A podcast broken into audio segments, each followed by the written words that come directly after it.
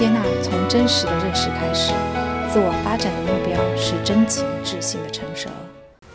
大家好，欢迎来到人格心理沙龙。我们今天呢，还有 Lily 继续来跟我们探讨 MBTI 性格的一些话题。Hello，大家好，我是 Lily，我又来了，非常高兴。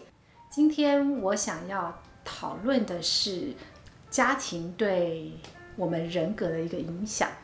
那因为其实这个话题，关于这个话题很，很多人会想说，我们的性格到底是天生基因的因素就变成我是这样子的人，还是说是后天啊、因为我的家庭、我身边的人把我造就成这个样子？Lily 觉得，你从你自己的观察，你对于这个话题，大家常常会有的疑问：性格到底是天生的基因带来的，还是后天环境影响的？你有没有你自己的看法？我有，你也知道我是 J type，、嗯、对不对？嗯、所以你问我什么，我都有 答案。有意见。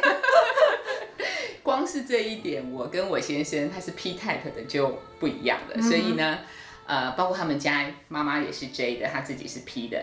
然后我是 J 的，我的弟弟是 P 的。我觉得光是这一点，我觉得就是天生的耶。我们在同样的环境下成长，嗯、也包括我两个孩子，嗯、一个是 ISTP，一个是 ENFJ。你看这两个是 totally 四个指数都相反的。对，在同样的环境，同样的爸爸妈妈，嗯、但是孩子的天生的性格就完全不一样。所以我的答案是。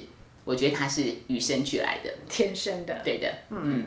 好，那你觉得后天会不会有影响呢？就算是天生就是这个样子，对。呃，比如说你的孩子，一个是 ISTP，一个是 ENFJ，那在你跟你先生两个不同的性格的熏陶底下，要看看你有没有机会，可能比如说拿你的。啊、孩子跟其他同一类型的孩子来比，比如说同样都是 ISTP，跟其他的 ISTP 孩子比，或者是 ENFJ 跟其他的 ENFJ 来比，可能就可以看得出来这其中的差异。我没有很刻意的去把同样的是 ENFJ 或是 ISTP 跟别人家的孩子去比，但是呢，我自己也在探索 MBTI 的过程中。啊、呃，我有发现我们家女儿就是那个 ENFJ 的孩子，因为她在我们家三个人，爸爸妈妈、哥哥全部都是 IT 的，所以我们的情绪很平，嗯哼，就是就是一件很开心的事情，可是在我们家，在在发生在我们三个当中，就是哦，很平静。就结束了，那他就会。很多的情绪，所以常常有时候，如果事件是发生在他的事情上面，譬如说他成绩考得很好，好一百分，假设哥哥也考一百分，那哥哥可能第一他可能不会去说，哈，要么他说了，我就说哦好棒哦，就结束了，嗯，但是呢，我们家女儿就会很期待我有很大的情绪来反映她一百分这件事情，嗯、哼他就会说为什么你都。你你不高兴吗？我说我没有不高兴啊。她说那为什么你没有反应？我说有啊，我有反应啊。我说你很棒啊。她说可是你为什么没有很高兴？我说我们两个就会在这个地方一直绕。我觉得我已经表达我的高兴啦，啊、但是对他来说那不够，那个不够，那不叫做他只他觉得你只是哦的一声的那种感觉而已。所以他在我们家很辛苦，就是那个因为他应该因为我们是 IT 嘛，对不对？又是内向又是理性。然后他是 EF，所以他是张扬的，我们是内敛的，嗯、所以也因为这样子，他的那一个部分会被我们往下拉，嗯、也就是说，他很可能对于未来再碰到呃外面可能是 IT 的人，或者他他们比较能理解他们的反应，他比较习惯，对他比较习惯了，就是没什么反应，是对对对。但如果我也是跟他类似的，就是。他很陪着他一起张扬欢呼的话，他可能就会期待别人要，他就觉得这是理所当然。对对对，你那对，但是因为他经过我们家的训练之后呢，所以他就情绪就会比较下来。可是即便这样，他还是希望我们能够愉悦一点，多表达大概是这样子。对，对 ENFJ 的孩子来说，他们很需要被赞美，很需要被称赞、嗯、被认可。对，所以你的女儿 Sophie 其实她在跟我咨商的过程当中，她的确曾经跟我表达过说。他要怎么样可以多训练他的理性的这个踢的那个部分。那我觉得，我相信他可能是在家里面，就是经过你们三位的熏陶之后，他可能不知道是你们有曾经呃这样表达过。对于他的情绪，你们比较不能够理解，或者是怎么样。然后另外一方面，他也开始觉得说，哎，他可能想要觉得说有这样的理性的、很镇定的这种面对事情的态度，其实也蛮不错的。所以因为家里有榜样，所以对孩子在成长过程里面，他看到了有可以学习的榜样之后，他就会很自然的，他就会有那个动机。更靠近这样的性格的特质多一点。是，那不过刚刚凯琳说榜样吗？我有时候会觉得，哎，这个 EF 的那个情绪张扬的那个部分，其实也还不错的呀。嗯。所以有时候，比如说像我跟自己的一些朋友妈妈们相聚，我的很多朋友是 ESFJ 的，他们也是情绪比较丰富的哦。其实我觉得蛮可爱的，就是说。嗯也许我们两方都要朝中间去靠拢，对不对？对。就是他的情绪，也许不一定什么事每一次都要很张扬。那我们呢？也许不一定每一次什么事情都要那么平，也许可以多去体会一点哦。所以往中间靠。对丽丽你刚才说的这番话，我觉得就是学 MBTI 之后对人的了解。帮助到我们可以发展出来的一个一种智慧的一个结果，就是说，嗯，你可以开始去欣赏跟你不一样的人，看到他们所表现出来的特质，然后觉得哎，那样也蛮好的，然后大家彼此往中间靠拢。我觉得这个其实就是学 MBTI 一个很大的一个收获，一个收获。对，针对这一点，就讲到父母对孩子的影响呢。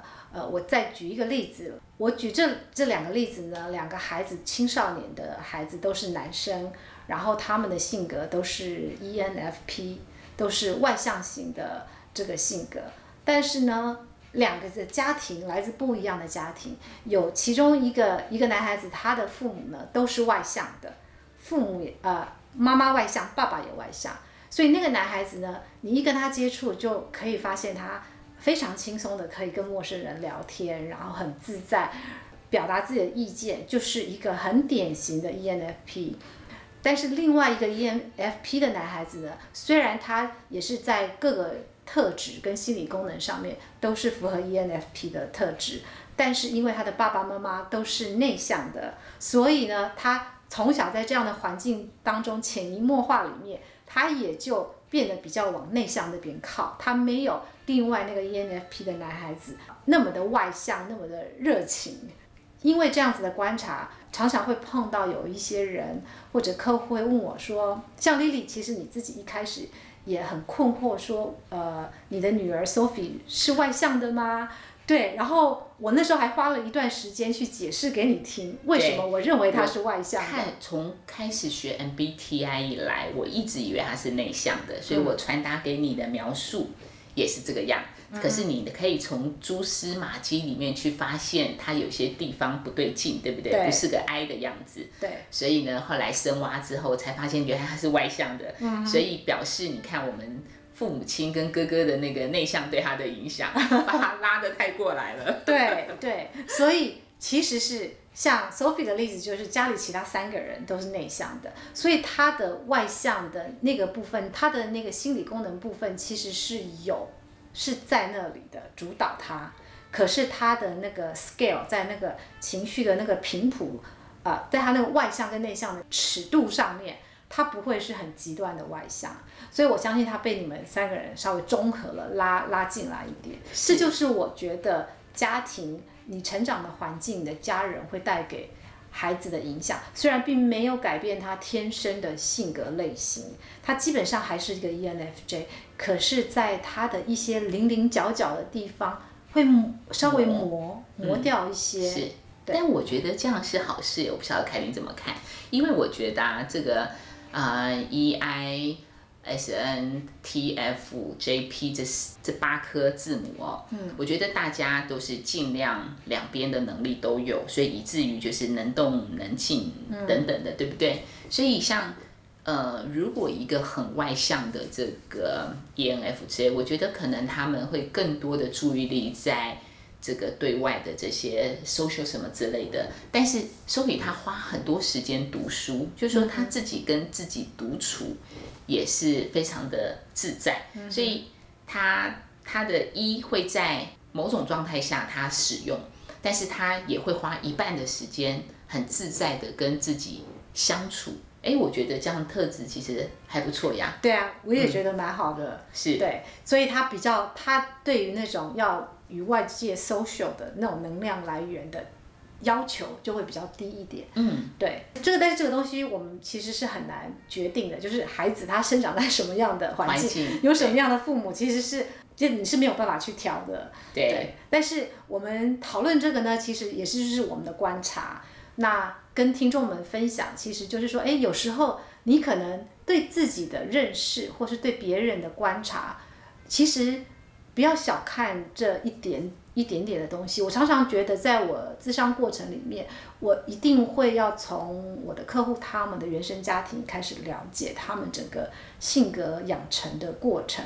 虽然我可以呃判断他们的性格类型、他们的心理功能的一个架构，但是。我绝对不会去忽略他们的父母跟他们对他们有影响力的人，是在他成长过程当中的一些影响。是我这边又想到一个例子，就是我的同事哦，他是个 INTP，嗯，好，然后爸爸是 ISFJ，嗯，好，ISFJ 他们对于很多的细节规范要求的很高，对不对？嗯，所以从小。那他就是一个单亲家庭，所以从小他就是跟着爸爸，然后爸爸跟他定了很多的规矩要遵守，如果没有遵守到的话，会有一些比较大的这个压力的一些的状况状况。所以对他来说，他非常非常的不舒服。那但是这个不舒服，他是长大了之后他才知道，所以他内心一直在反抗这个。第一，他跟他父亲一个是 S，一个是 N，所以爸爸很细节。然后他没那么细节，然后第二，爸爸那个 J 很强，那他是个很 P 的孩子，所以这两个是很对立的，很冲突的。所以小时候其实他他觉得自己很不好啊，嗯，就是没有达到爸爸的要求哦，爸爸要求的他做起来要达到那个标准，目标很远，所以他一直很沮丧。当他他认识我之后，就是在工作职场上之后，我不是刻意的，因为。我自己是 N type，所以呢，我跟他的互动就会很有火花，因为我觉得他有很多的创意，好，然后他也觉得很受到肯定，于是他在那时候我认识他的时候，大概他是二十出头多一点，于是他找到自己的方向。哎，我不晓得是不是我对他影响大，还是说在那之前他其实已经在别的地方意识到。那后来我又带着他去认识 MBTI 之后，他就。重新检视自己，为什么当时他和他父亲会有这些冲突？他现在能够理解了。嗯，打断一下，他也是我的客户吧？对，对，他也是凯琳的学生，对，所以凯琳都很认识。对，就是我基本上。呃，我公司的同事只要是比较重要的职务的主管，我都会让他们学习这个工具，来帮助他们认识自己，也以及在工作上管理的时候，能够知道不同 type 的人他们的的优劣势。但是我觉得学这个东西最重要的是先受惠自己，因为你一定是先认识自己啊。然后，所以他自己跟父亲的那个结就比较能。打开了，对，不然他因为从小到大，你看二十几年的时间，一直卡在他心里面，一因为还一就是我我始终凯琳，我记得你跟我举个例子，就是 P 的人像是个水蜜桃，外面很软，里面核心很硬，对不对？对，然后 J 的人是个椰子，椰子，所以外面壳很硬，然后里面是水哦。就是我们乍听之下，你问我，我什么都都告诉你，我想法是什么。可是你只要一说服我，或者是。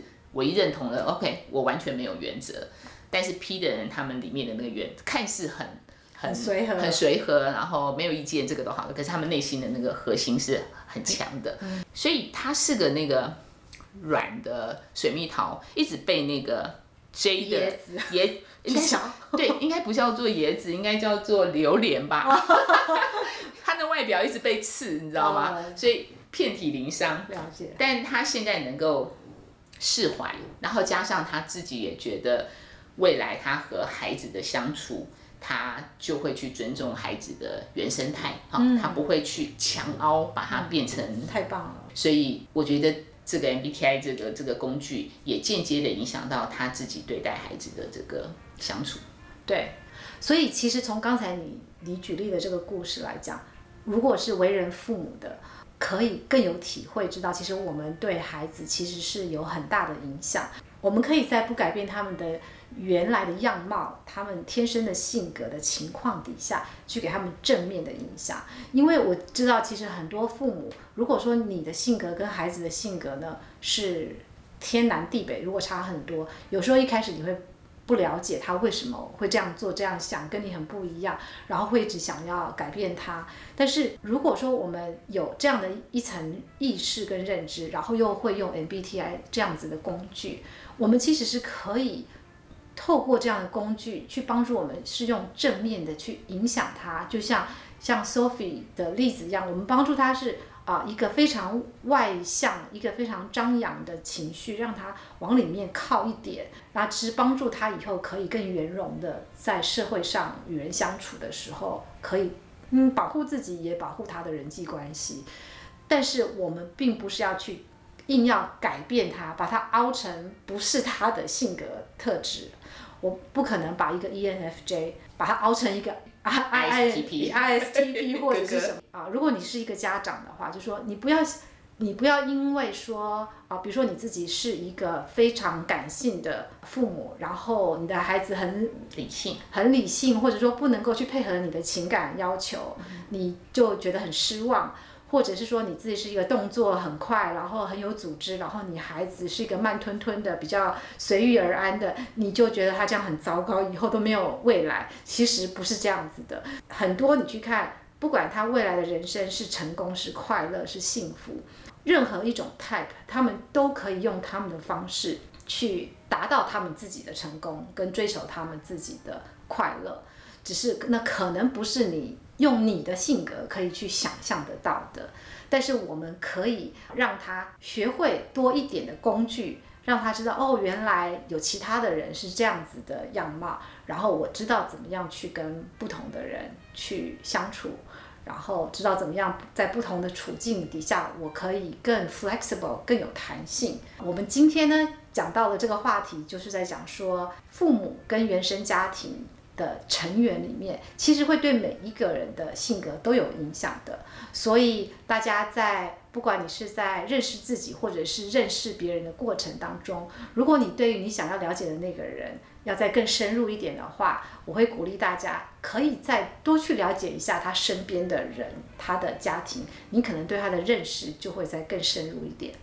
是，好，那我们今天很开心可以讲到这个话题，希望对听众你们也都有帮助。那我们今天就讲到这边喽，拜拜。拜拜。